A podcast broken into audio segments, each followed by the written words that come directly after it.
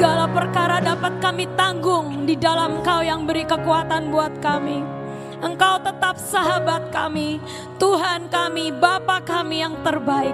Kami mengucap syukur kami jadi anak-Mu, jadi kekasih-Mu, jadi murid-Mu. Terima kasih Tuhan. Hari ini siapkan kami menerima banyak perkara daripada-Mu Tuhan. Bukan double tapi triple porsi kami akan terima hari ini. Engkau siapkan wadah kami untuk kami terima yang terbaik dari-Mu hari ini. Di dalam nama Tuhan Yesus. Amin. Shalom saudara. Hari ini kita terima gak double porsi tapi triple porsi ya. Kita siapkan ya hidup kita menerima semuanya dari Tuhan. Ya hari ini Uh, saya memberikan suatu tema renungan saya tentang Hineni karena uh, Ibu Nani dapat tanggal enam April nanti uh, tema besarnya untuk acara Paskah kita adalah tentang Hineni. Dan hari ini saya mau memberikan sedikit tentang Hineni. uh, Hineni itu ada banyak sisi ya saudara. Hineni sendiri artinya Here I am Lord, ini aku Tuhan. Itu adalah perkataan seorang budak kepada tuannya sebagai tanda bahwa dia dimiliki seutuhnya oleh si tuan. Dan biasanya budak ini hanya berkata kalau dikasih tahu tuannya, dipanggil atau di, pak, di, disebut namanya oleh tuannya, dia akan berkata Hineni, this is me, inilah aku. Dan Hineni ini mempunyai berbagai segi. Ya, seperti yang kita nyanyikan dalam lagu, ada ketaatan mutlak, ada pengabdian total, ada utuslah aku Tuhan dan sebagainya. Tapi hari ini saya akan bagikan Hineni dari segi selflessness atau mengosongkan diri kita.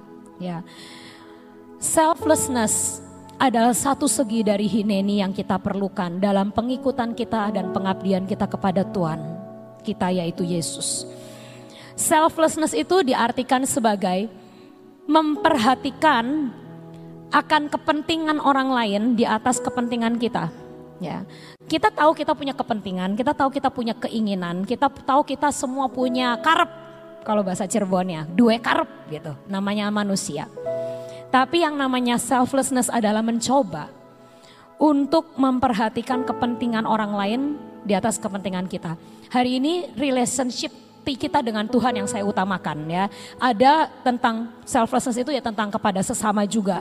Bagaimana kita memperhatikan kepentingan sesama kita lebih dari kepentingan kita sendiri. Tapi hari ini saya ingin membahas khusus tentang relationship kita sama Tuhan.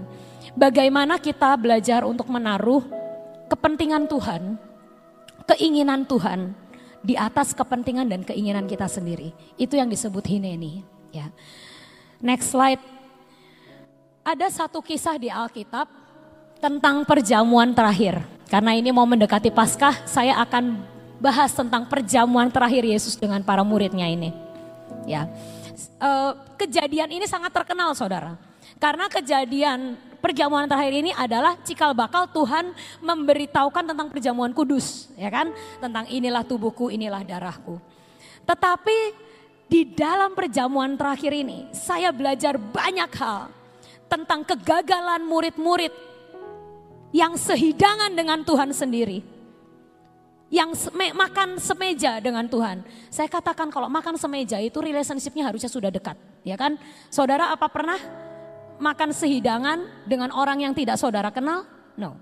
Ya kan biasanya di restoran aja kadang kalau ada orang yang meja panjang terus ada orang yang sudah duduk di meja itu kita akan prefer buat pilih meja lain, ya kan? Kita nggak akan duduk di meja kecuali udah kepepet, misalnya di nasi jamblang gitu, udah penuh semua meja, cuman ada meja panjang, udah ada orang lain, kita akan berkata permisi Pak, boleh dipakai ini mejanya, ya kan? Jadi orang kalau semeja itu biasanya sudah mengenal, sudah dekat. Nah, Tuhan Yesus ini bersama murid-muridnya makan sehidangan. Murid-muridnya ini adalah yang menyertai Yesus selama tiga setengah tahun pelayanannya. Tapi di malam itu, malam perpisahan, Yesus dengan murid-muridnya, ada banyak kegagalan yang murid-muridnya tunjukkan kepada Yesus. Bagaimana mereka selama tiga setengah tahun mengiring Yesus, tapi mereka gak pernah ngerti hati dan maunya Yesus. Dan menurut saya kesedihan Yesus berawal di saat perjamuan akhir. Bukan saat di kayu salib, tapi sebenarnya hati Yesus itu mulai sakit, dilukai saat perjamuan ini. Ya. Tapi kita tahu kita punya Tuhan yang Maha Pengampun. Ya, kita akan baca dulu Lukas dua puluh dua ayat sembilan belas sampai dua puluh empat. Lukas dua puluh dua ayat sembilan belas sampai dua puluh empat. Kita baca bergantian.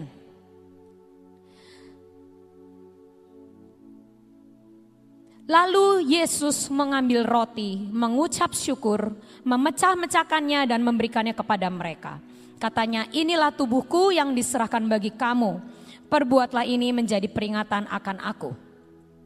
dua puluh, dua puluh tiga. Tetapi lihat, tangan orang yang menyerahkan aku ada bersama dengan aku di meja ini. Lalu mulailah mereka, murid-muridnya itu mempersoalkan, siapa di antara mereka yang akan berbuat demikian. dua puluh empat. Ya. Saudara tahu di malam terakhir Yesus perpisahan sama murid-muridnya. Hati Yesus itu sebenarnya secara manusia udah gak karu-karuan. Ya. Tapi yang saya sayangkan adalah gak ada satupun dari kedua belas murid ini yang ngerti sinyal-sinyal, firman, kehendak, keinginan Yesus. Walaupun mereka orang yang duduk sehidangan dengan Tuhan, mereka harusnya orang-orang yang terdekat dengan Yesus. Tapi malam itu tidak ada satupun firman, isi hati Tuhan yang tersalurkan dan tersampaikan kepada mereka. Buktinya yang pertama, Yesus berkata, hari ini ada seseorang yang akan menyerahkan aku. Memang aku harus mati, memang aku harus berkorban dan aku harus disalib. Tapi celaka loh orang yang membuat aku begitu. Itu adalah teguran untuk siapa saudara? Yudas. Hari itu Yudas duduk sehidangan sama Tuhan. Dan dia sudah diperingatkan, next slide. Ya, saya minta mungkin multimedia bisa ngikutin khotbah saya. Ya. Yudas berkata, tetapi lihat tangan orang yang menyerahkan aku ada bersama dengan aku di meja ini. Sebab aku, Yesus, memang akan pergi seperti yang telah ditetapkan oleh Allah. Tapi celaka orang yang olehnya aku diserahkan. Tuhan berkata hari itu, dia menegur Yudas dengan terus terang di meja itu. Di meja ini ada orang yang mau menyerahkan aku. Tapi Yudas sudah ditegur Tuhan secara terus terang seperti itu. Hatinya tidak bergeming. Malah setelah dia mencelupkan air ke dalam anggur, dia makan perjamuan, dia langsung cabut dari perjamuan itu. Dan dia menyerahkan Yesus seperti yang dia kehendaki. Saudara, kadang keinginan daging. Kenapa sih Yudas menyerahkan Yesus? Urusannya cuma duit. Karena Yudas dijanjikan kalau kamu bisa nyerahkan gurumu itu, tak kasih tiga puluh keping perak. Dan Yudas dari dulu memang suka duit. Dikatakan dia adalah bendahara yang tidak jujur. Dia seringkali memakai uang kas, mencuri uang kas dari Yesus untuk kepentingan pribadi. Dan dia membuahi keinginan dagingnya itu. Sampai saat Yesus berkata, hati-hati, kamu akan jatuh. Memang aku harus mati, tapi kalau engkau yang menyerahkan, celakalah engkau. Tiap kali Tuhan berfirman, seringkali itu terus terang kepada kita. Tapi saat keinginan daging kita lebih besar daripada pengabdian kita kepada Tuhan, firman itu tidak akan kita dengar. Firman Tuhan tidak akan sampai kepada kita. Karena sudah terlanjur kita mem- memenuhi hidup kita dengan keinginan daging. Saudara, mungkin buat saudara yang tidak terlalu cinta uang, nggak suka duit atau istilahnya nggak terlalu pelit atau gimana lah. Perbuatan Yudas ini sangat aneh. Kok bisa-bisanya ya nyerahin Yesus untuk uang? Kok bisa-bisanya ya nyerahin Yesus untuk perutnya sendiri? Tapi saudara, tiap orang itu punya kelemahan dan kedagingan masing-masing. Saudara nggak bisa menghakimi Yudas. Seringkali kita itu punya hobi yang lain dari Yudas. Hobi kita bukan uang mungkin. Tapi hobi kita yang lain. Waktu kita mungkin.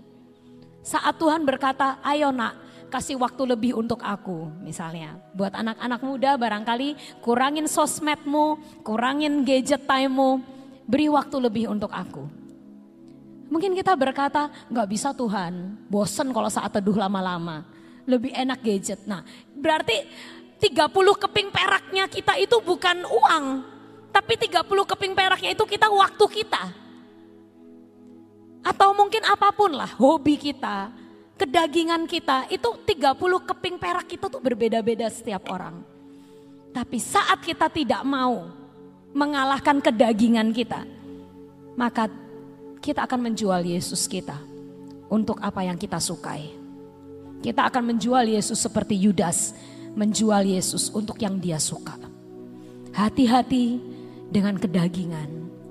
Ibu Nani tahun lalu pernah berkata, ada sepuluh mata kapak yang Tuhan ingin untuk Tuhan kikis dalam hidup kita. Itu khotbah terus harus diulangi.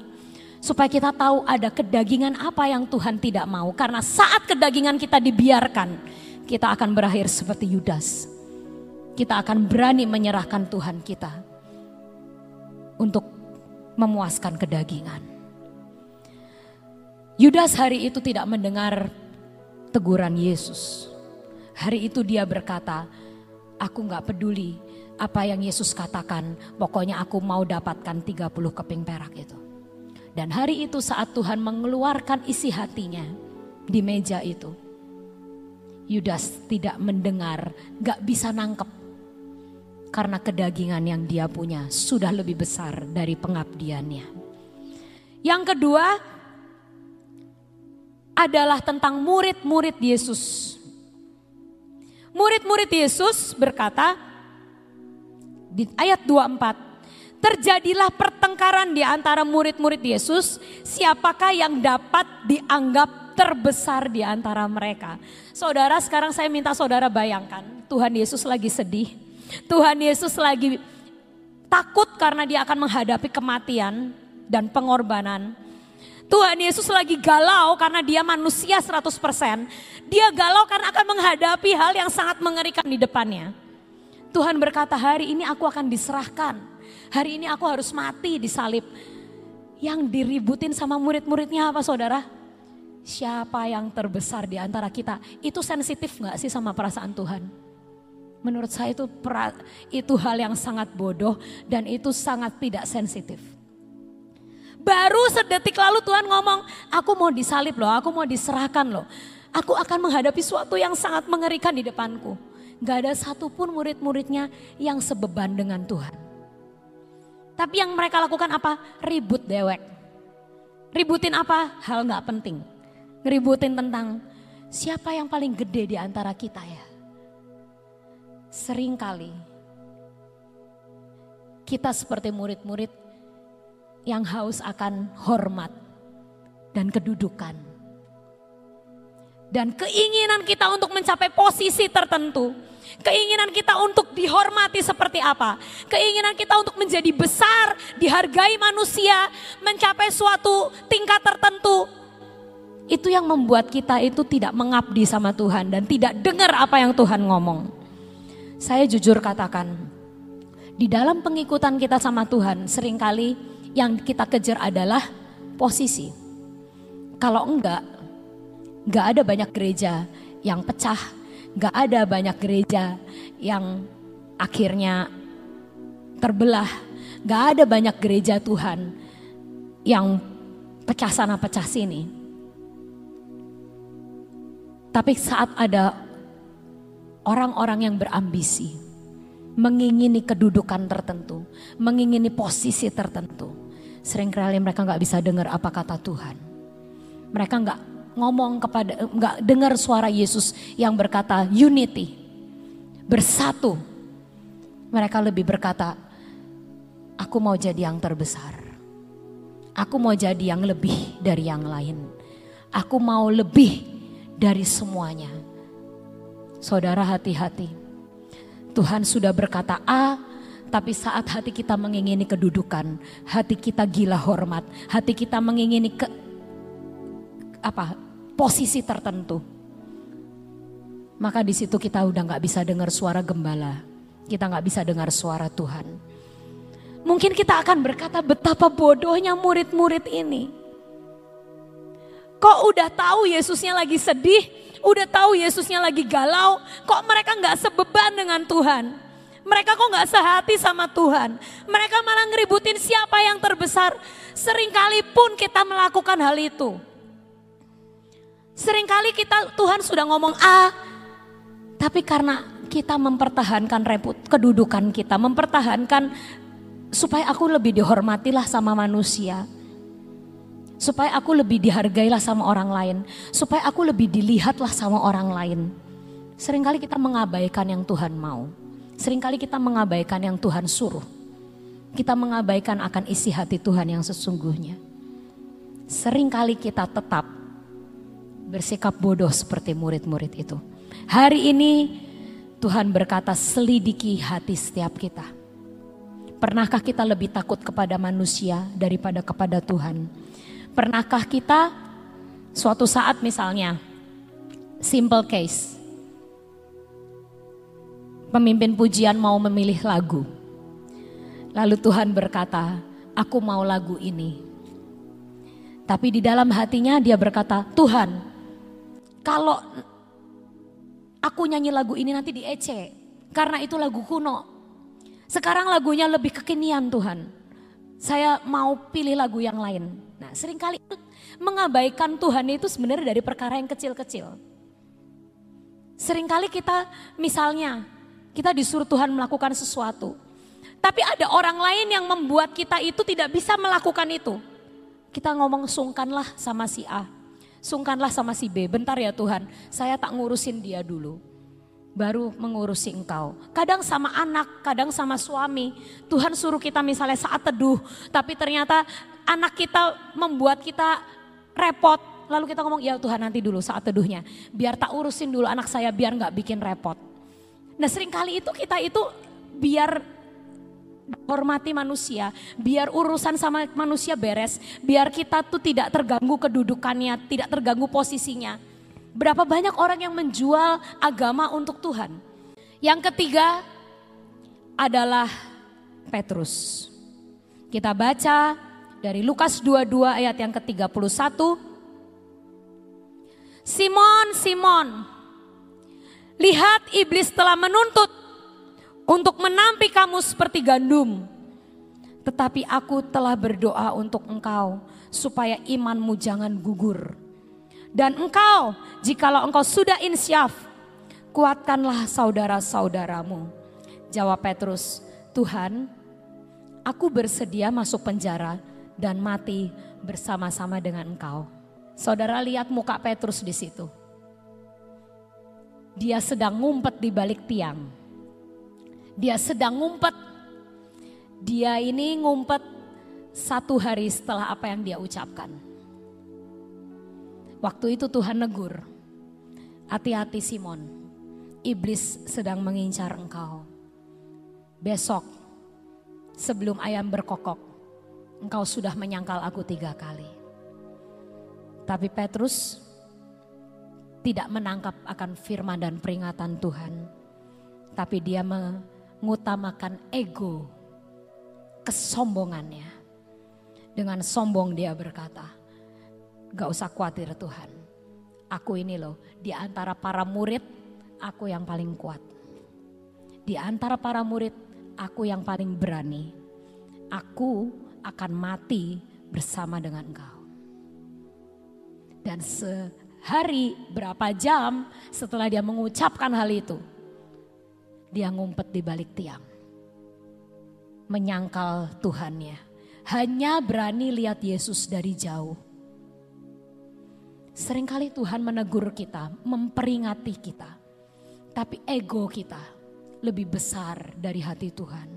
Ego kita menutupi telinga kita, gak dengar nasihat Tuhan. Ego kita menutupi akan telinga kita untuk gak ngerti hati Tuhan lagi. Dan hari ini Tuhan peringatkan, jangan seperti Petrus. Saat Tuhan memberi peringatan pada kita, Dengan rendah hati kita akan katakan, Tuhan ampuni aku. Aku sombong. Ampuni aku. Harusnya sifat sikap Petrus bagaimana kalau ditegur Tuhan? Harusnya dia berkata, Tuhan, Engkau tahu hatiku. Aku ini orang yang lemah. Kalau iblis mau begitu, mampukan aku untuk tidak menyangkal Engkau. Mampukan aku untuk bertahan.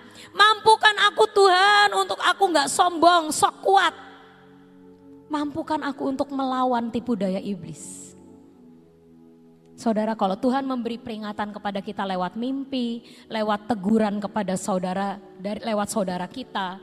Mungkin ada saudara kita yang mimpi sesuatu tentang kita. Kamu kok, aku mimpiin kamu jatuh. Aku mimpiin kok kamu begini, kamu begitu. Kita jangan ngomong tolak dalam nama Yesus. Gak mungkin saya seperti itu. Jangan. Tapi kita harus belajar menangkap isi hati Tuhan. Yang Tuhan katakan mungkin lewat firman. Yang Tuhan katakan lewat saudara kita. Lewat mimpi, lewat penglihatan. Lewat teguran dari pemimpin kita. Mari kita belajar. Jangan seperti Petrus.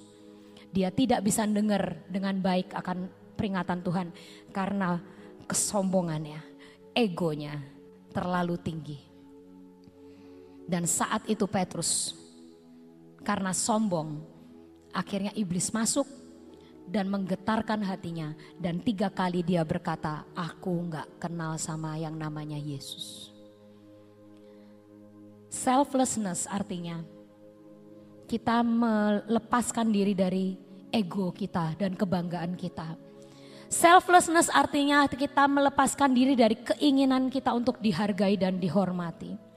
Selflessness artinya kita mengosongkan semua agenda kita.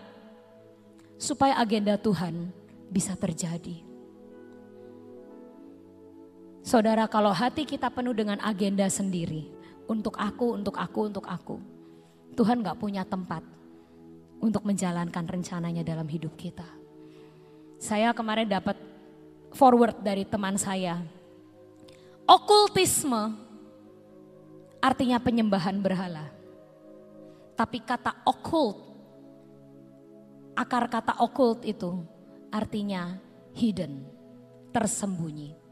Seringkali yang menjadi berhala kita, yang membatasi kita, membuat kita tidak bisa sampai ke Tuhan, membuat kita gak bisa dengar suara Tuhan, membuat kita gak bisa mengerti hati Tuhan, adalah hal-hal yang tersembunyi, okult, berhala-berhala yang tersembunyi dalam hidup kita.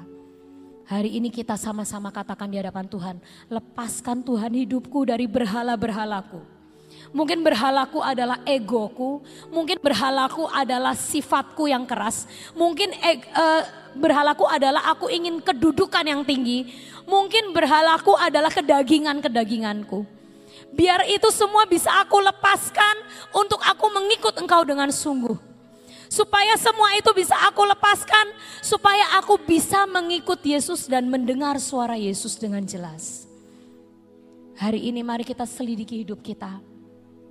Menjelang Paskah ini, biarlah kita punya selflessness, hineni. Melepaskan semua yang Tuhan gak suka dari hidup kita. Ajari aku Tuhan untuk mengerti perasaan-Mu. Sembari kita nyanyi lagu ini, saya minta kita semua renungkan. Ada hal apa Tuhan? Yang membuat aku gak bisa ngerti hatimu. Ada hal apa yang membuat aku gak bisa ngerti perasaanmu?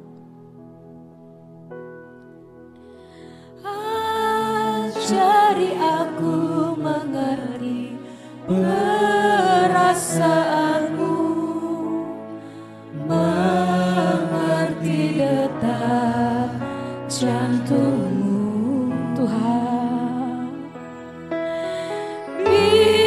Biarkan aku punya keintiman hanya denganmu, sampai kau dapati hatiku, seirama dengan hati. Ajari kami, ajari aku.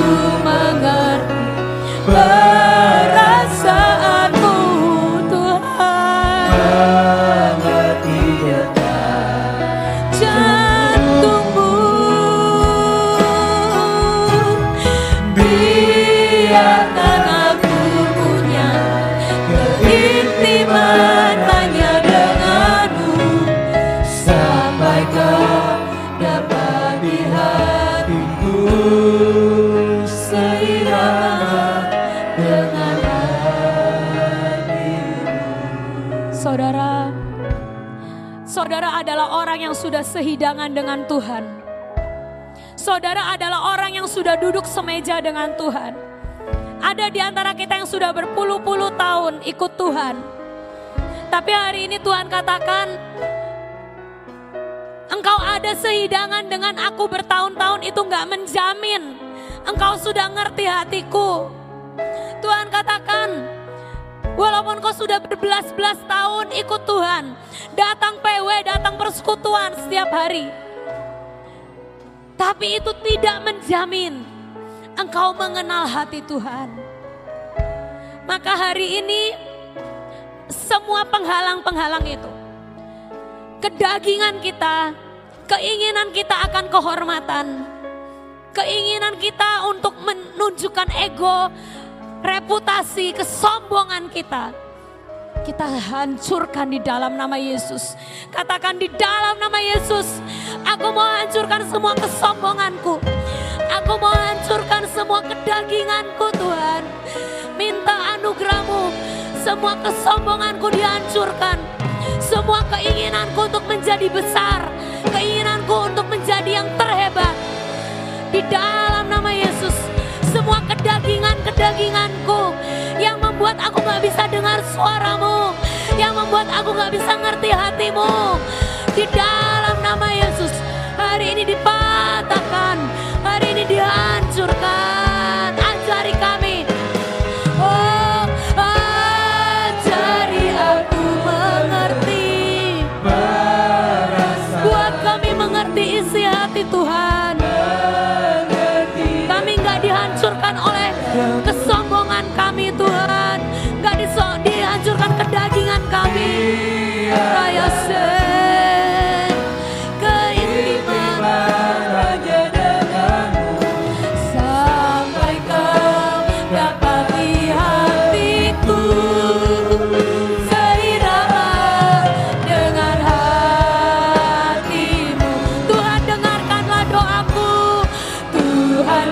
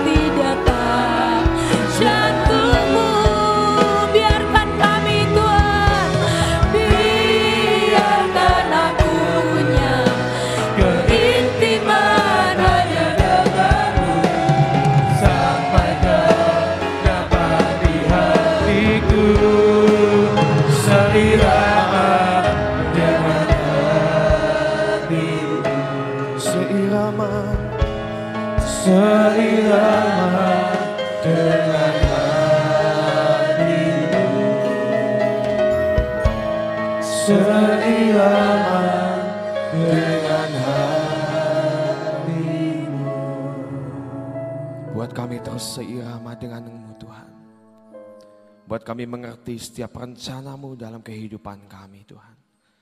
Mari Tuhan, Kau yang ajari kami lebih lagi, untuk kami boleh belajar untuk mempersiapkan akan Paskah ini Tuhan. Terima kasih, di dalam nama Yesus kami bisa berdoa. Amin. Shalom saudara. Masih berbicara tentang menjelang Paskah. Waktu kemarin saya menyiapkan akan hal ini, sebenarnya saya sudah menyiapkan sebuah firman, tapi kemarin tiba-tiba Tuhan gerakan untuk saya membaca lagi akan peristiwa menjelang Paskah. Di sini saya akan memberikan tema pada malam ini adalah pecahkan buli-bulimu. Nah, saudara, saya mau cerita sedikit tentang buli-buli pualam. Di dalam Alkitab dikatakan ada dua wanita yang memecahkan buli-buli pualam. Yang pertama adalah wanita yang berdosa. Yang kedua adalah Maria, saudara Lazarus. Dia memecahkan buli-buli. Nah, ternyata saya baca dalam terjemahan bahasa Inggris, buli-buli pualam ini adalah alabaster jar. Apa sih sebenarnya buli-buli pualam ini? Jadi ada tradisi dalam sebuah uh, tradisi Yahudi, seorang tua akan memberikan yang namanya alabaster jar atau buli-buli pualam ini kepada anak wanitanya yang sudah akil balik. Nah, apa sih sebenarnya buli-buli pualam ini? Buli-buli pualam ini terbuat dari seperti batu marmer yang itu hanya ada di daerah Himalaya atau daerah India, yang sangat jarang dan itu sangat bagus. Bahkan Salomo pun menggunakan buli-buli, bukan menggunakan, menggunakan batu pualam ini untuk menghiasi akan istananya. Nah, buli-buli pualam ini dibentuk, saudara, dari sebuah batu yang bentuknya apa ya? Seperti clay. Jadi mudah dibentuk seperti itu, saudara. Harganya sangat mahal, dibentuk seperti sebuah apa ya, sebuah kandil gitu ya. Setelah itu di bagian dalamnya diletakkan yang namanya wangi-wangian.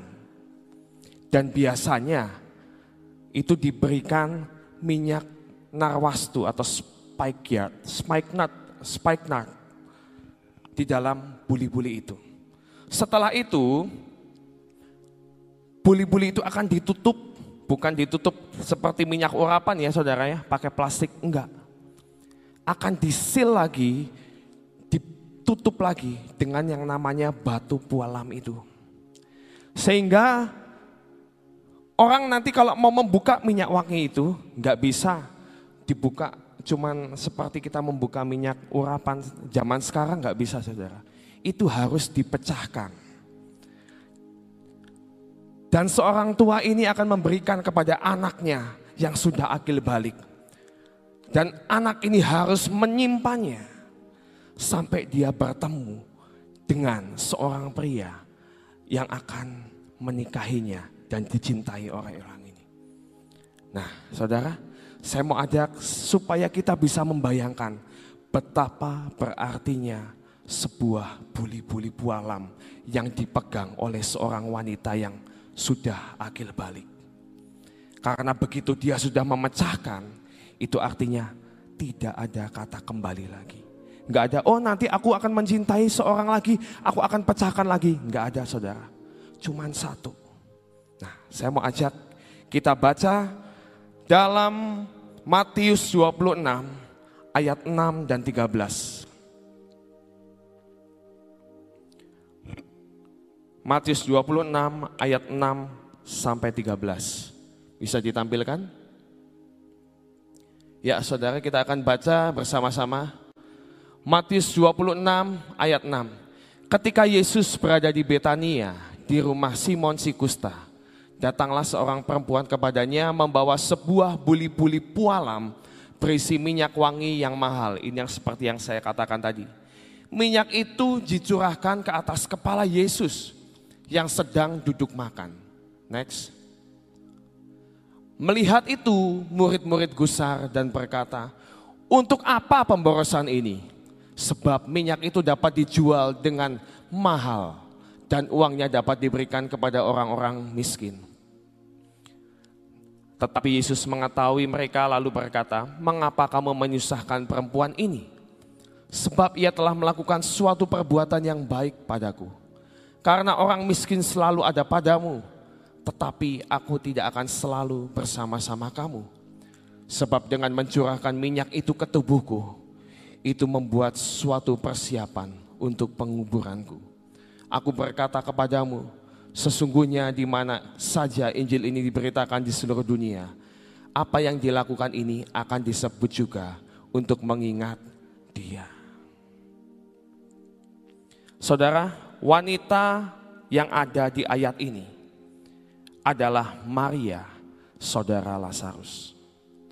Seperti yang kita ketahui, Maria, selalu mengambil bagian yang terbaik saat Yesus datang di rumahnya.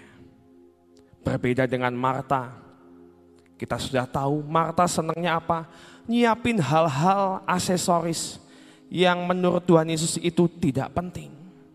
Saat Tuhan Yesus datang berkunjung ke rumah seseorang, dia hanya ingin apa? Dia ingin ada hubungan pribadi. Dia hanya pengen mengutarakan isi hatinya, dia hanya ingin berbincang-bincang. Setelah dari perjalanan yang jauh, apa yang dilakukan? Dia hanya pengen berbincang-bincang. Dia nggak pengen menikmati makanan jasmani dan apapun itu, saudara. Tapi saudara bisa lihat di ayat ini. Saat Maria datang untuk mengurapi Yesus, dia datang, dia pecahkan yang namanya buli-buli pualam. Yang itu artinya dia sedang memberikan yang terbaik, yang berharga dari hidupnya. Tapi beda banget saudara, kalau kita lihat tadi Sofi sudah berbicara tentang apa? Kesalahan murid-murid Yesus. Saudara, kita bisa lihat di sini melihat itu murid-murid gusar dan berkata, untuk apa pemborosan ini? Sebab minyak itu sekali lagi semuanya dihitung dengan uang, dapat dijual dengan mahal. Dan uangnya dapat diberikan untuk alasan apa? Pelayanan. Dapat dijual dan diberikan kepada orang-orang miskin. Saudara, bagaimana saudara bisa melihat hati Yesus sangat sedih. Melihat murid-muridnya yang sudah sekian tahun bersama-sama dengan dia. Melihat semua mujizat, melihat semua dan mendengarkan semua pengajaran Yesus. Tapi saat ada seorang wanita yang datang untuk menyembah Yesus. Dikatakan ini kejadiannya ini dua hari sebelum Paskah. Yang harusnya murid-muridnya menangkap karena Yesus sudah memberikan sinyal nanti aku akan mati dan aku akan bangkit. Tapi murid-muridnya tidak pernah menangkap akan hal itu, saudara. Orang yang selalu bersama-sama dengan dia. Orang yang selalu melihat mujizatnya. Orang yang selalu melihat dan mendengarkan ajarannya. Tapi semuanya itu hanya lewat, saudara. Enggak pernah mengerti perasaan Yesus. Yang perlu buat Yesus saat itu adalah apa? Adalah seorang Maria yang mengurapi akan hidupnya. Datang tersungkur kepadanya. Hari ini Tuhan katakan kita harus renungkan sebelum menjelang Paskah ini. Kita tanya dalam hati kita apakah kita sudah memberikan yang terbaik buat Tuhan kita. Pecahkan buli-buli itu berarti apa? Itu adalah sebuah penyembahan yang Tuhan rindu dari hidup kita. Sering kita seringkali kita mengundang Tuhan hadir. Tapi kita sibuk seperti Martha, saudara. Kita gak pernah pengen tahu apa yang Tuhan mau. Tapi kita sibuk sendiri melakukan apa yang menurut kita Tuhan akan suka untuk kita lakukan. Saudara, hari-hari ini kita tahu ini adalah putaran terakhir. Sudah sepatutnya kita mempelai-mempelai Tuhan menyiapkan hati kita untuk menyambut kedatangannya. Hanya satu kerinduan Tuhan. Kita boleh datang seperti Maria. Kita meletakkan setiap apa yang berharga dalam hidup kita. Kita letakkan di bawah kaki Tuhan. Kita mau hampiri Tuhan. Dan sekali lagi kita mau belajar memberikan yang terbaik buat Tuhan. Jangan sibuk dengan urusanmu, dengan pekerjaanmu, dengan pelayananmu yang seolah-olah engkau buat tapi itu bukan untuk kemuliaan Tuhan.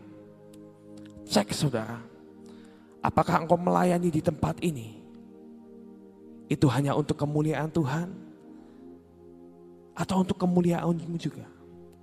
Untuk dilihat orang supaya, oh supaya aku kelihatan baik. Supaya aku kelihatan apa ya, orang kalau yang pelayanan di gereja ini biasanya orang-orang baik. Nah, apakah itu tujuan kita melayani Tuhan? Atau kita menghampiri Dia dan melayani Dia karena kita mengasihi Tuhan? Mari kita mau selidiki hati kita. Murid Yesus bertahun-tahun hidup dengan Yesus, tapi dia tidak pernah menangkap apa yang Tuhan rindukan. Bahkan dia menghakimi orang lain. Saat Maria memecahkan buli-buli itu, murid-muridnya gak suka, ah ini mah cuman pengen menarik perhatian orang aja. Seringkali saudara, kita sebagai orang Kristen, seringkali kita menghakimi. Saya seringkali mendengar, ini orang hidupnya masih gak benar, kok berani-beraninya melayani Tuhan. Ada di atas panggung, nyanyi. Saya enak loh kalau ngelihat orang ini nyanyi nyembah Tuhan. Ngangkat tangan, ngangkat tangan. Dosanya banyak. Sering saudara saya mendengar hal seperti ini. Kita duduk di bawah, kita melihat, kita memperhatikan. Tapi kita seringkali menghakimi. Namanya engkau ada di gereja. Tujuannya engkau bersekutu dengan Tuhan. Bukan engkau menghakimi akan hamba Tuhan. Engkau menghakimi pelayan-pelayan Tuhan. Itu haknya Tuhan. Tidak sepatutnya kita memperhatikan hal-hal yang gak penting. Saat engkau ada di dalam sebuah gereja atau sebuah ibadah, harusnya fokus kita hanya tersungkur di bawah kaki Tuhan dan menyembah Tuhan. Tapi bukankah seringkali kita seperti murid-murid ini, menghakimi orang lain, mengkritik orang lain, tapi lupa untuk melihat akan dirinya sendiri, akan dosanya sendiri. Saudara, wanita yang kedua adalah wanita yang berdosa, yang memecahkan pualam, buli-buli pualam ini. Saat dia ada di dalam rumah Simon, orang Farisi. Dan saat itu seorang wanita yang berdosa ini, dia juga memecahkan yang namanya buli-buli pualam ini. Untuk mengurapi Yesus. Tapi sekali lagi, Simon orang Farisi ini bahkan meragukan Yesus mengetahui. Dia berkata, kalau engkau Yesus, kalau engkau Nabi, harusnya engkau tahu wanita apa ini yang mengurapi engkau. Seringkali kita mencibir, seringkali kita menghakimi orang-orang yang datang kepada Yesus untuk mengurapi dan mengambil bagian yang terbaik, saudara. Tapi hari ini Tuhan ingatkan, yuk sebelum Paskah ini kita kembali, kita mau berikan penyembahan sejati di hadapan Tuhan saat ini. Apakah kita sudah memberikan dan mengambil bagian yang terbaik? Untuk kita datang, kita pecahkan yang namanya buli-buli itu. Yang artinya kita memilih untuk mengasihi dan mencintai Yesus lebih dari apapun. Atau engkau masih mengharapkan akan adanya penyelamat yang lain atau Yesus yang lain dalam hidupmu. Jangan sampai engkau mengakhiri hidupmu di dunia ini dengan tidak pernah memecahkan buli-buli pualam yang Tuhan taruh dan percayakan dalam hidupmu. Hari-hari ini, ini waktunya kita memilih. Apakah engkau memilih dunia atau engkau memilih Tuhan? Kalau engkau memilih Tuhan, mari pecahkan buli-bulimu hari-hari ini. Bawa hidupmu, letakkan hidupmu. Serahkan kepada Tuhan, ambil bagian yang terbaik, penyembahan yang sejati biar itu boleh keluar dari hidup kita. Saudara, saya mau ajak kita semuanya hari ini. Kita mau sembah Tuhan. Kita mau selidiki hati kita. Sekali lagi kita mau taruh hidup kita di hadapannya. Tuhan rindu. Dalam Yohanes empat ayat dua puluh tiga berkata, tetapi saatnya akan datang dan sudah tiba sekarang, bahwa penyembah-penyembah yang benar akan menyembah Bapa dalam roh dan kebenaran, sebab Bapa menghendaki penyembah-penyembah yang demikian. Biarkanlah ku menyembah,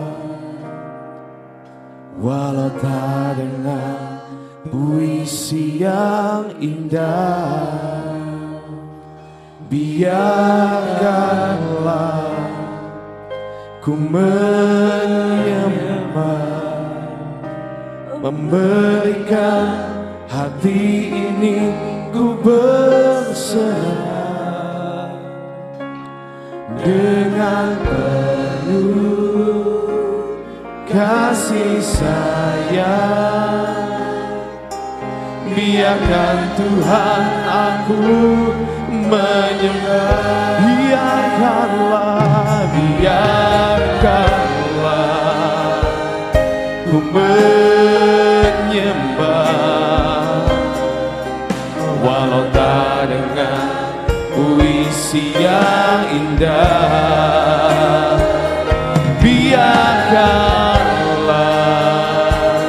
ku menyembah, memberikan hati ini ku berserah. Siapkan hati kami Tuhan, siapkan hidup kami, jadikan kami penyembah-penyembah-Mu yang berkenan. Oh, biarkanlah, biarkanlah kami tahu Tuhan hidup kami jauh dari sempurna.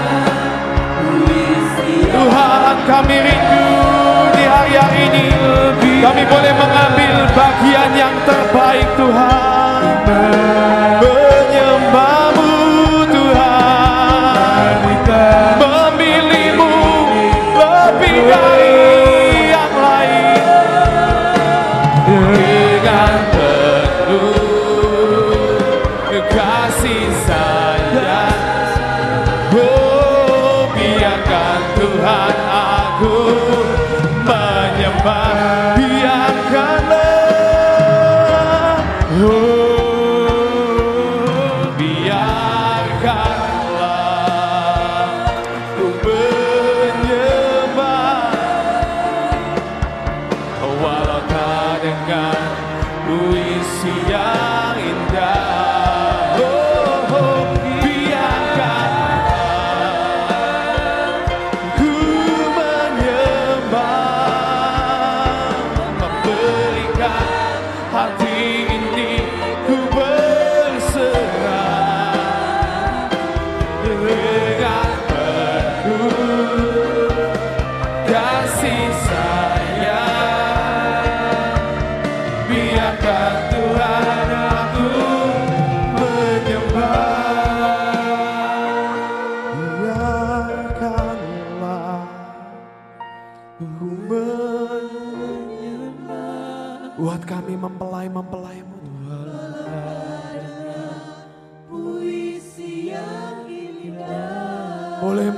Akan kerinduan-Mu hari-hari ini Tuhan.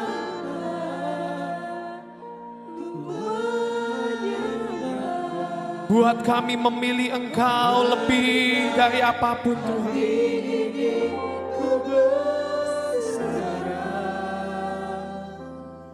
Buat kami memilih Engkau Tuhan. Kasih sayang, biarlah kami mau memecahkan buli-buli kami di hadapan-Mu Tuhan. sebagai tanda kami memilih Engkau lebih dari dunia ini, Tuhan.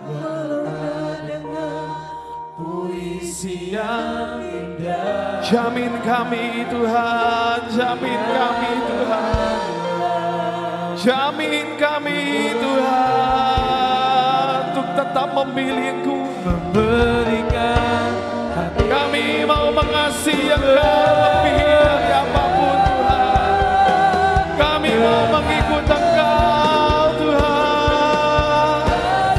Oh, biarkan Tuhan aku menyembah.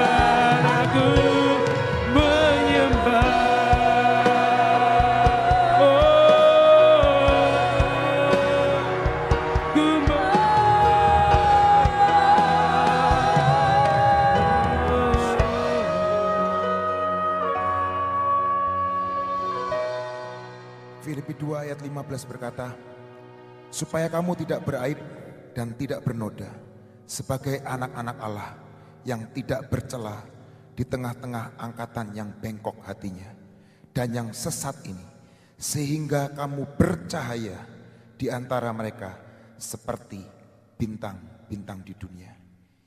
Yesus memiliki dua belas murid yang menjadi bintang-bintang di dunia kala itu.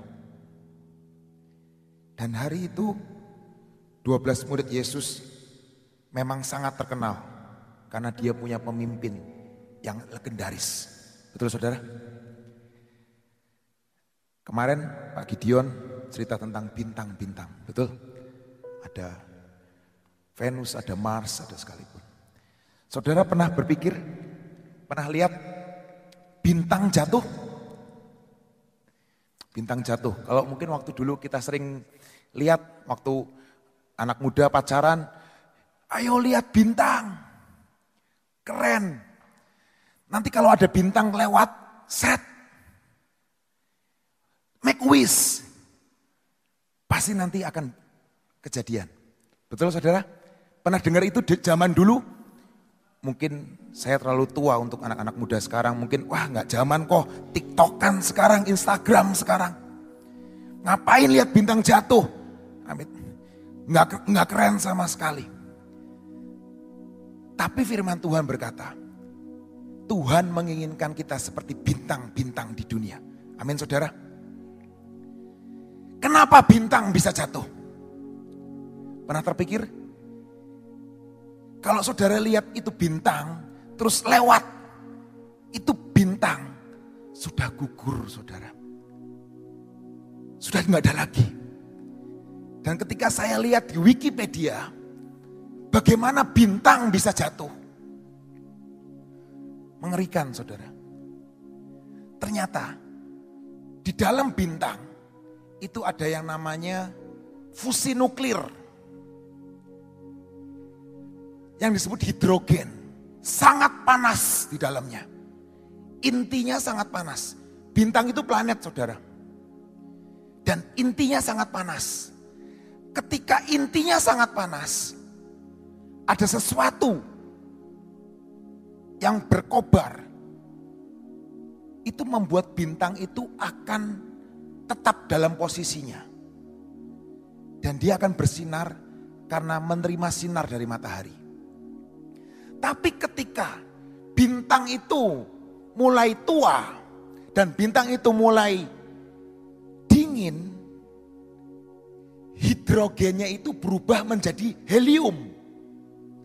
Dan ketika berubah menjadi helium, intinya dingin,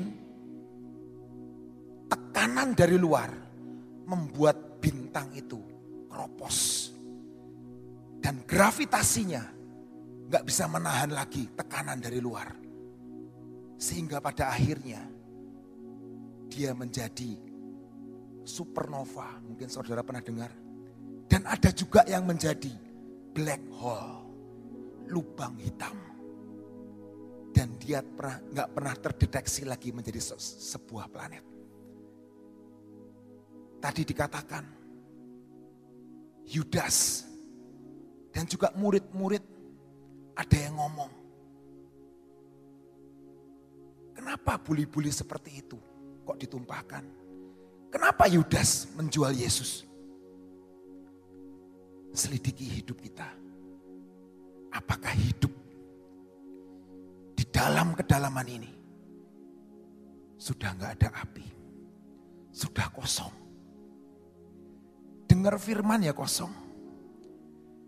Dengar pujian ya kosong. Dan ketika itu terjadi dalam hidup kita saudara, planet itu gak pernah menjadi sebuah planet lagi. Karena di dalamnya kosong. Hidrogen berubah menjadi helium. Dan itu dingin. Helium itu dingin. Dan ketika itu dingin, semua habis. Semua habis. Jadilah meteor, sering dikomong, bintang jatuh. Itulah planet yang habis, tidak tersisa. Hilang dari tata surya. Saya pengen setiap kita gak seperti Yudas. Mungkin murid-murid masih ada. Dia punya anugerah Tuhan. Petrus masih ada jaminan Tuhan. Tapi ketika Yudas, dia menjadi black hole, lubang hitam. Dan apakah ada lubang hitam dalam hidup kita? Mari kita benar-benar obati hidup kita. Jangan kita menyerah. Jangan kita berkata, udah gak Tuhan-Tuhanan lagi. Udah gak firman-firmanan lagi. Apaan sih? Selidiki hati kita. Di dalam kedalaman ini. Apakah masih hidrogen atau sudah berubah menjadi helium? Apakah masih panas atau mas udah menjadi dingin? Itu sekedar intermezzo dari saya. Tadi jelas Tuhan ngomong ke saya. Ingat nak, sebuah planet hilang karena dia kehabisan hidrogen. Sebuah planet hilang karena panas di dalamnya sudah habis. Jangan sampai seperti kita, seperti planet itu. Amin saudara? Oke, kita akan baca ayat yang sesuai dengan minggu depan. Kita akan merayakan Paskah di tempat ini. Kita akan baca sebuah ayat dari sebentar. satu Korintus lima belas ayat empat puluh lima sampai empat puluh sembilan. Hari ini saya mau bicara tentang Taman Eden dan Taman Getsemani. Ada dua taman saudara di Alkitab yang dispesifik dengan jelas. Saya nggak tahu kalau saudara menemukan taman-taman yang lain. Tapi saya cuma menemukan dua taman ini. Yang lain cuma disebut tanah, Taman Raja, Tamannya Esther, Tamannya Ahasiweros, ada taman-tamannya. Tapi taman secara spesifik ada dua. Yang pertama adalah Taman Eden, yang kedua adalah Taman Getsemani. Dan taman ini, dari kedua taman ini, lahirlah cerita besar. Dan dampaknya sampai hari ini kita rasakan. Dari kedua taman ini, dua kisah besar terjadi di Alkitab. Kita mau baca satu Korintus enam, lima belas ayat empat puluh lima sampai empat puluh sembilan. Manusia pertama Adam menjadi makhluk yang hidup, tetapi Adam yang akhir menjadi roh yang menghidupkan. Tetapi yang mula-mula datang bukanlah yang rohania, tetapi yang alamiah. Kemudian barulah datang yang rohania. Manusia pra, pertama berasal dari debu tanah dan bersifat jasmani. Manusia kedua berasal dari sorga. Makhluk-makhluk alamiah sama dengan dia yang berasal dari debu tanah, dan makhluk-makhluk sorgawi sama dengan dia yang berasal dari sorga. Sama seperti kita telah memakai rupa dari yang alamiah, demikian pula kita akan memakai rupa dari yang sorgawi. Alkitab menuliskan, Paulus lebih tepatnya menuliskan, Adam yang pertama adalah manusia ciptaan Tuhan yang pertama, yaitu Adam. Dan yang kedua, yaitu Kristus yang kita percayai kebangkitannya hari ini, adalah Adam yang kedua. Betul saudara? Dan Adam yang pertama, setiap kita punya destiny. Betul saudara? Seringkali diajarin di Bahtera, diajari oleh pemimpin-pemimpin kita. Punya tujuan hidup, punya destiny. Dan setiap kita punya destiny masing-masing di hadapan Tuhan. Kalau saudara tahu nggak tahu, saudara pasti punya destiny. Mungkin hari ini saudara akan ngomong, ya saya destiny saya seorang pengusaha, destiny saya seorang pendeta, destiny saya seorang dokter, destiny saya seorang desainer, destiny saya mungkin ibu rumah tangga, destiny saya adalah pemimpin pujian, destiny saya pembawa lawatan, destiny saya mengguncangkan dunia. Oke, okay, it's okay, itu semua oke. Okay. Dan itu semua bagus di hadapan Tuhan. Adam juga punya destiny yang luar biasa. Di Kejadian satu, ayat dua puluh sembilan. Lihatlah, aku memberikan kepadamu segala tumbuh-tumbuhan yang berbiji di seluruh bumi, dan segala pohon-pohonan yang buahnya berbiji. Itulah yang akan menjadi makananmu. Tetap Tetapi kepada segala binatang di bumi dan segala burung di udara dan segala yang merayap di bumi yang bernyawa, kuberikan segala tumbuh-tumbuhan hijau menjadi makanannya, dan jadilah demikian. Dan destiny Tuhan atas Adam di ayat sebelumnya, ayat dua puluh delapan berkata, beranak cuculah dan bertumbuh banyak, penuhilah bumi, taklukkanlah itu, berkuasalah atas ikan-ikan di laut dan burung-burung di udara dan atas segala binatang yang merayap di bumi. Destiny Adam sangat luar biasa. Diberi otoritas, berkuasa atas tumbuhan, binatang, dan bahkan nantinya seluruh makhluk bumi. Destiny Adam adalah destiny yang luar biasa. Mandat yang luar biasa. Dan itu sudah digariskan Tuhan di dalam hidup Adam. Karena kata Adam sendiri artinya adalah menangkap pewahyuan Tuhan. Orang yang disegani, orang yang bertanggung jawab, itu arti Adam. Tapi hari itu Adam ternyata di Taman Eden melakukan suatu kecerobohan. Betul saudara? Di ayat berikutnya, di Kejadian dua ayat enam belas sampai tujuh belas. Lebih spesifik Tuhan berkata, semua pohon dalam taman ini boleh kau makan buahnya dengan bebas.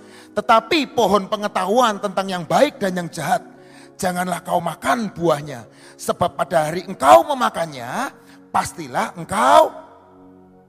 Inilah kecerobohan Adam. Ketika Adam tidak mengikuti apa yang Tuhan inginkan, ternyata hari itu juga Adam mati. Dan destiny yang Tuhan taruh dalam diri Adam hilang. Dan hari itu, dan sampai hari ini, kita merasakan hasil ketidaktaatan dari seorang Adam Betul saudara? Dan itu yang terjadi. Kita lihat di taman yang kedua, bukan yang taman Eden, di taman Getsemani. Ada seorang anak manusia yang Alkitab berkata dia adalah Adam kedua. Dan Tuhan Bapa di surga selalu membuat pengulangan. Dia tahu di taman yang pertama, anak manusia yang pertama jatuh. Dan di taman yang kedua, Getsemani, kita nanti lihat akhirnya. Sebelum saya ngomong tentang Yesus, Yesus punya destiny enggak? Punya saudara. Tapi saya rasa destiny ini enggak elegan. Destiny ini kurang kurang keren lah kalau buat anak-anakmu zaman sekarang. Wah, enggak keren. Saudara punya pemimpin, terus saudara tanya, destiny-mu apa? Dan pemimpin saudara berkata, destiniku adalah mati dan bangkit. Saudara bisa bayangkan, hari-hari itu murid-muridnya nggak tahu kalau Yesus bakal bangkit. Dan belum ada orang yang bangkit dari kematian. Tapi Yesus berkata, destiniku mati dan bangkit. Kita mau baca.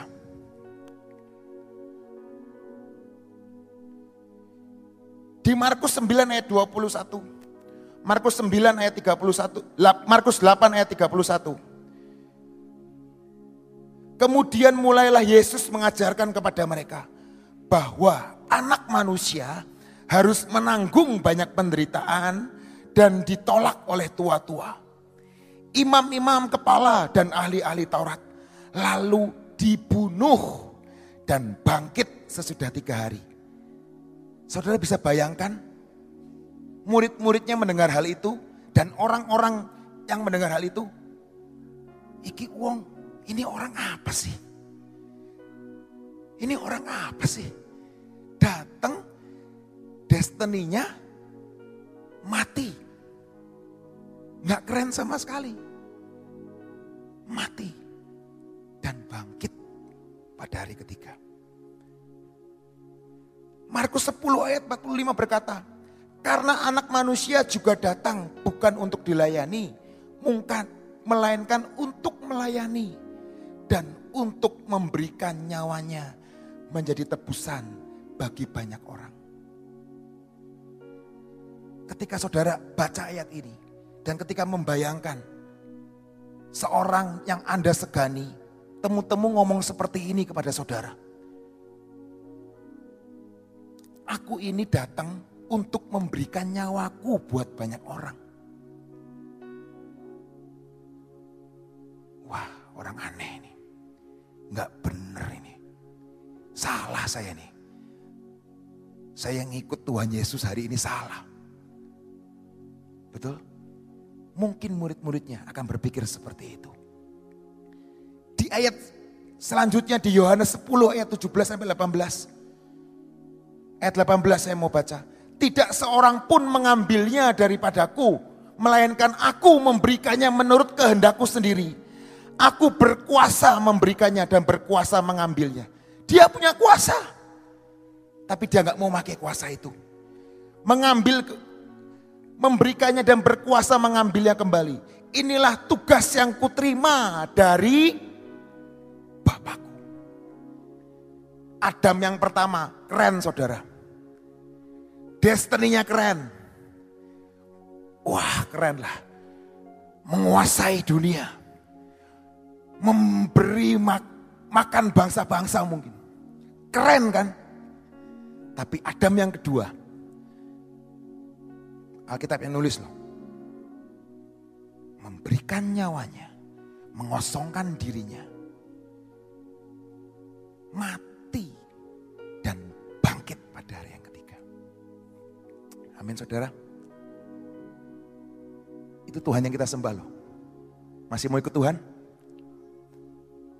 Masih mau ikut Tuhan? Tugasnya Tuhan itu loh.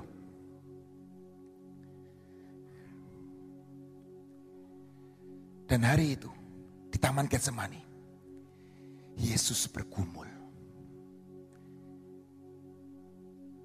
Dia mau ikut kehendaknya sendiri, tidak ngomong, atau kehendak Bapa di surga.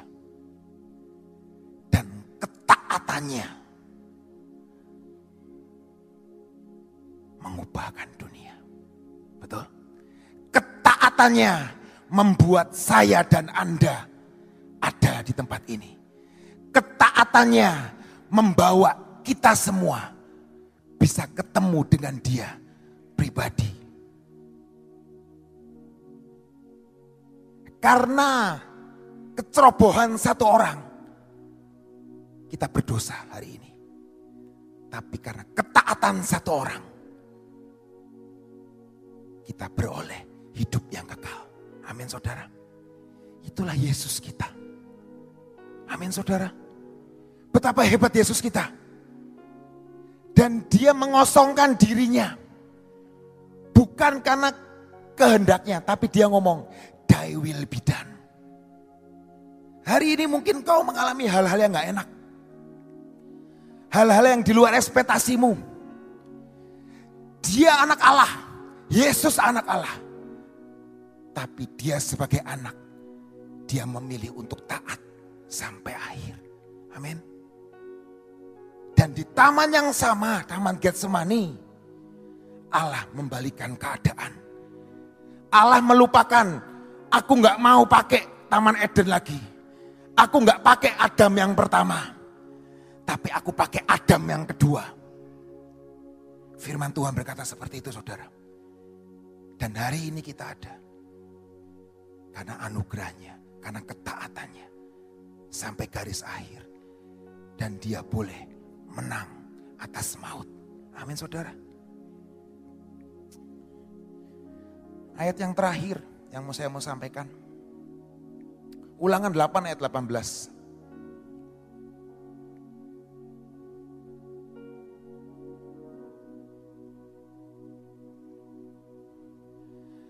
Tetapi haruslah engkau ingat kepada Tuhan Allahmu, sebab Dialah yang memberikan kepadamu kekuatan untuk memperoleh kekayaan, dengan maksud meneguhkan perjanjian yang diikrarkannya dengan sumpah kepada nenek moyangmu. Seperti sekarang ini. Dan hari ini Tuhan ngomong, Dia yang memberi kekuatan untuk kita memperoleh kekayaan jasmani dan rohani. Yesus seratus persen manusia. Dan Yesus seratus persen Allah. Dan sisi kemanusiaannya berkata, aku sangat takut. Betul saudara? Tapi hari ini kita harus ingat di Minggu Paskah ini kepada Tuhan yang kita sembah. Tuhan yang memberi kekuatan untuk kita memperoleh kekuatan. Amin. Apapun boleh terjadi dalam hidupmu. Siapapun engkau. Hari-hari ini saya tahu gak ada manusia yang sempurna. Tidak ada kehidupan yang sempurna. Tapi Tuhan yang memberikan kekuatan. Amin. Kekuatan untuk taat sampai garis akhir. Supaya kita jadi bintang-bintang di dunia. Orang taat itu bukan talenta. Taat itu bukan karunia. Orang dari lahir temu-temu taat. Tidak saudara. Taat itu adalah latihan. Taat itu adalah proses. Dan hari ini ketika engkau terima Yesus sebagai juru selamat, kekuatan, dunamis, dinamis. Tuhan tidak akan membiarkan kita seperti planet yang jatuh. Tapi Dia akan mengangkat kita hari demi hari, semakin naik dan semakin naik. Dan kita bersinar seperti bintang-bintang di dunia. Mari kita berdiri saat ini. Kita mau berkata, ingat kepada Tuhan Allah. Ingat kepada Yesus yang sudah mati buat hidupmu dan hidupku. Dan kekuatan untuk mencapai garis akhir. Itu kan Tuhan berikan buat kita semua. Tidak ada yang terpotong destiny-nya. Tidak ada yang suam-suam lagi. Semuanya taat sampai garis akhir dan menjadi bintang-bintang di dunia. Amin saudara. Kita nggak ngomong bintang di dunia lebih terang. Tapi hari ini kita ingat Ulangan delapan ayat delapan belas. Tuhan yang memberi kekuatan. Tuhan yang memberi kekuatan. Amin saudara. Sampai garis akhir. Sampai destiny kita tuntas. Mari kita katakan, amazing grace. Amazing grace, how sweet the sound that saved a wretch like me.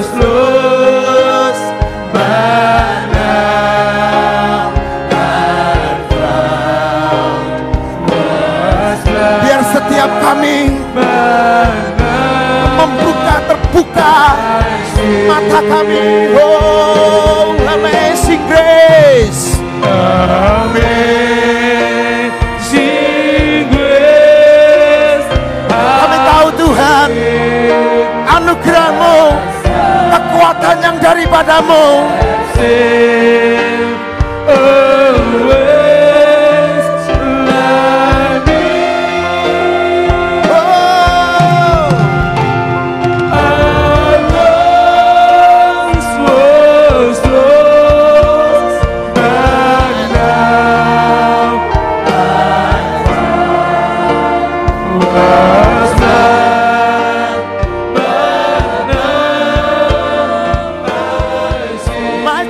Sakan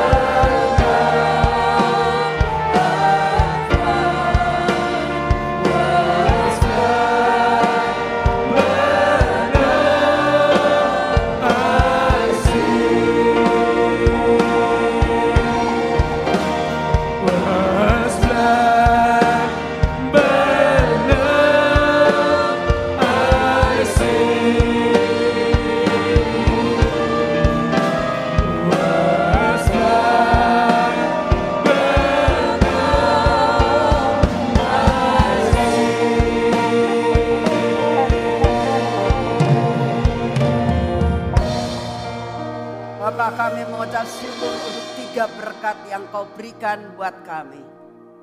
Terima kasih untuk tiga hal yang kami harus persiapkan di dalam menghadapi akan masa-masa kami masuk dalam Jumat Agung dan masuk di dalam kemerdekaan Paskah yang akan datang ini. Minggu depan ini Tuhan, biarlah hari-hari ini Engkau siapkan kami untuk memasuki akan masa-masa seperti ini. Sehingga kami mengalami ada sesuatu kekuatan yang baru, melepaskan diri, mengoreksi diri dalam hidup kami, untuk memasuki akan kemenangan, membalikan keadaan apapun yang saat ini kami alami. Kami percaya akan terjadi Purim dalam hidup kami. Di dalam nama Tuhan Yesus kita katakan sama-sama, amin. Saudara diberkati Tuhan pada malam hari ini. Saya bersyukur anak-anak ini sudah mulai tambah hari tambah bisa uh, menangkap akan hatinya Tuhan. Saudara, saya mau sampaikan, nanti ini kan hari Selasa, ya, Rabu, Kamis itu kita masuki akan Jumat Agung. Saya minta Jumat Agung ya sekitar jam lima pagi di rumah masing-masing, kecuali memang penari dan L G saya berikan tugas tersendiri untuk naik di atas untuk melakukan deklarasi dan uh, berdoa ya untuk pengampunan dosa, mengaku dosa di hadapan Tuhan, membuat pendamaian buat keluarga kita dan juga buat bangsa dan negara, ya.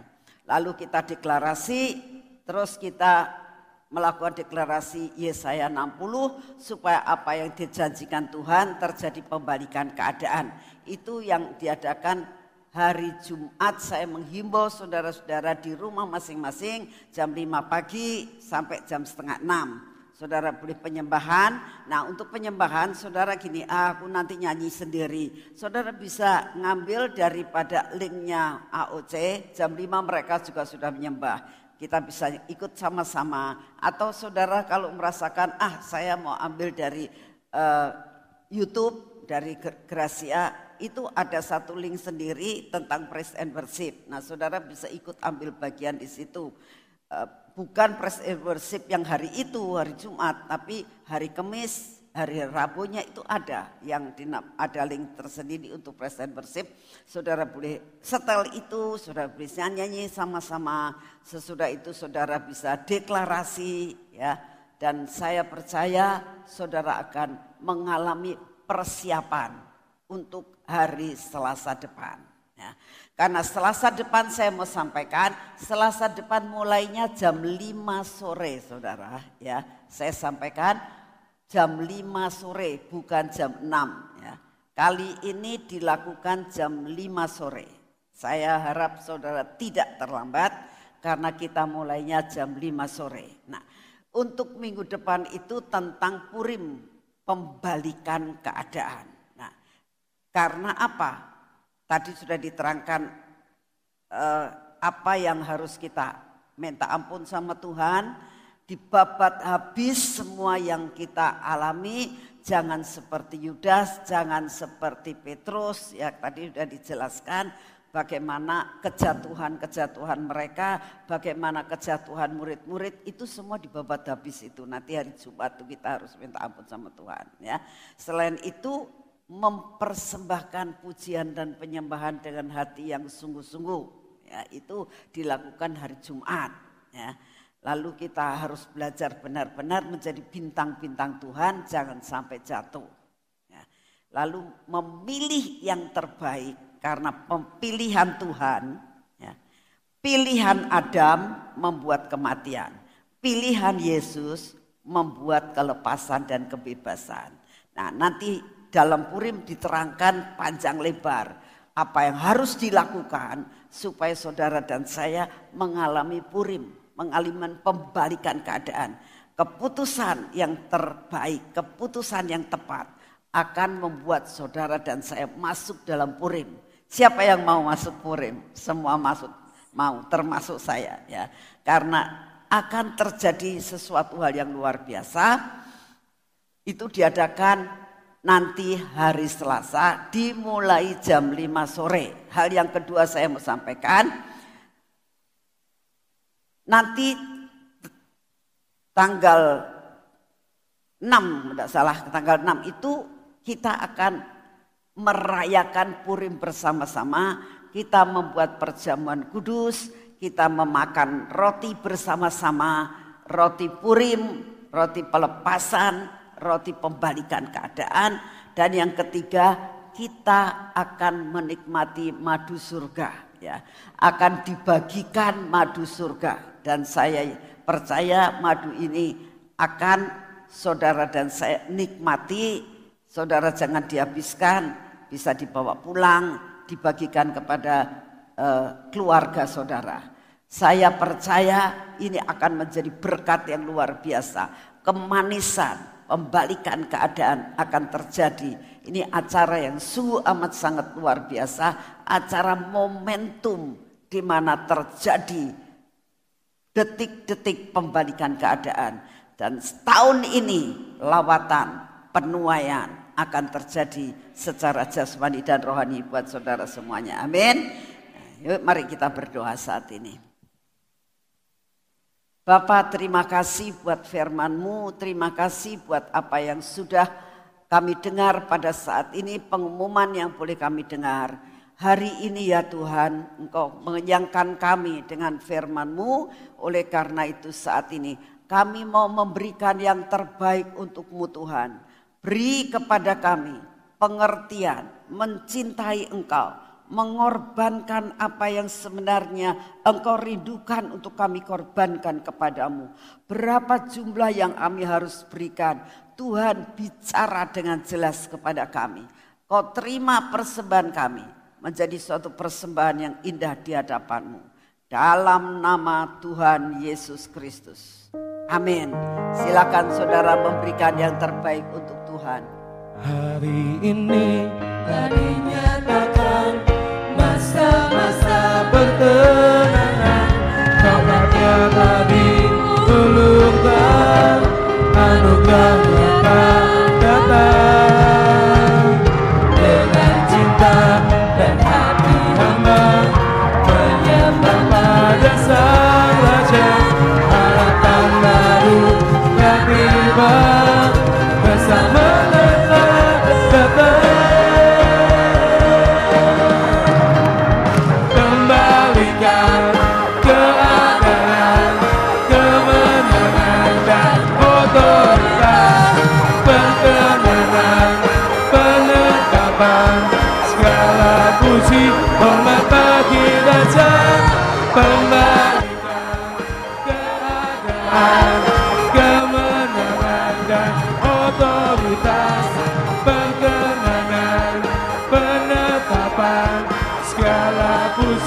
Hormat bagi Sang Raja. Mesa undang sanduk makin berdiri. Kita mau sama-sama katakan, anugerah berkat melimpah, otoritas telah diberikan. Inilah masa perkenanan, terima anugerah Tuhan. Anugerah berkat melimpah, otoritas telah diberikan.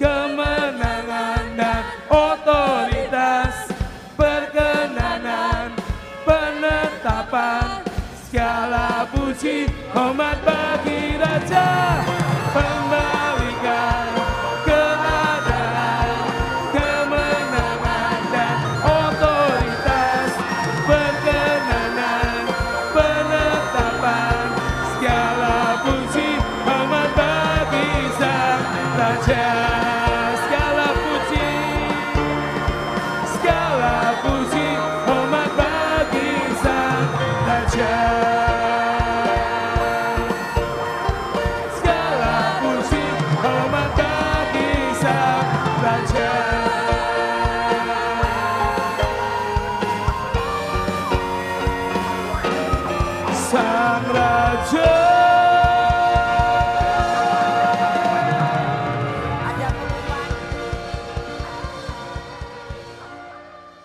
Bapa, kami mengucap syukur untuk sore hari ini ya Tuhan. Kami mengucap syukur kami boleh mengakhiri akan kebaktian kami pada malam hari ini. Kami tahu Kau ada di tempat ini. Terima kasih Bapa, Kau beri udara yang baik. Kami pulang dari tempat ini tidak mengalami sesuatu halangan apapun. Berkat yang kami terima adalah berkat yang luar biasa. Tersimpan dalam hati kami, berterngiang-ngiang terus dalam telinga kami, bahwa masa-masa ini adalah masa-masa persiapan untuk mencapai Purim yang Kau siapkan buat kami. Terima kasih Tuhan, siapkan hati kami untuk menyelidiki hidup kami dan memberikan yang terbaik untuk-Mu, menjadi bintang-bintang yang berkenan di hati-Mu. Terima kasih untuk semuanya. Kami pulang dari tempat ini dengan membawa berkat yang terbaik. Kami pulang dari tempat ini membawa anugerah yang luar biasa. Kami pulang dari tempat ini membawa berkat-berkat yang berasal dari surga. Kami percaya berkat yang terbaik kami terima. Anugerah yang terbaik kami terima. Semua kebaikan-Mu kami terima dengan utuh pada hari ini. Di dalam nama Tuhan Yesus Kristus. Amin. Dalam kemuliaan hanya bagi Tuhan. Segala hormat pujian hanya bagi Tuhan.